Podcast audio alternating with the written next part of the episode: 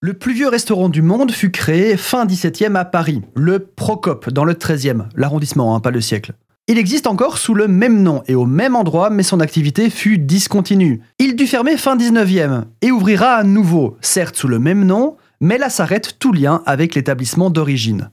Certains argumentent qu'il s'agit d'un café, d'autres diront que c'est par définition le premier restaurant tel qu'on les connaît aujourd'hui. Mais nous cherchons le restaurant le plus vieux encore en activité. Et pour cela, direction Madrid au Sobrino des Bottines. Le Sobrino des Bottines a été fondé en 1725 et est à ce jour, selon le Guinness Book des records, le plus vieux restaurant au monde encore en activité. Je ne sais pas si je dois prononcer bottine à l'espagnol ou bottin en bon franchouillard, car le fondateur de cet établissement s'appelait Jean Bottin, d'où le nom du restaurant.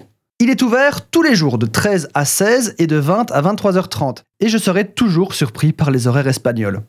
Le moins qu'on puisse dire, c'est que ce restaurant est vintage.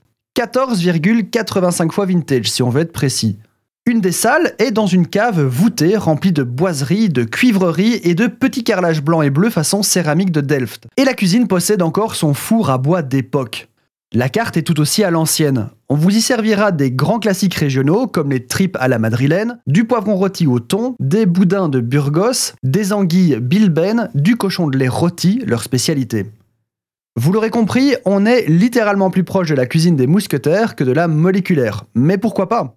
Les avis par contre sont assez partagés sur les différents sites comme TripAdvisor. Le plus vieux restaurant du monde est classé millième meilleur restaurant de Madrid. C'est pas beaucoup. Proportionnellement très positive, les critiques ont l'air de pointer la même chose. La cuisine et le service ne sont pas terribles. On remarque d'ailleurs que toute la direction artistique et la communication de ce restaurant vont dans le sens de la capsule temporelle, musée vivant, etc. Notre restaurant est le plus vieux, venez manger dans son vieux four, de vieux plats dans un décor d'antiquaire. Ils organisent même des visites de 45 minutes suivies d'un lunch et vous repartez avec une céramique en cadeau. Mais attention, une seule par famille, comme le précise bien le site.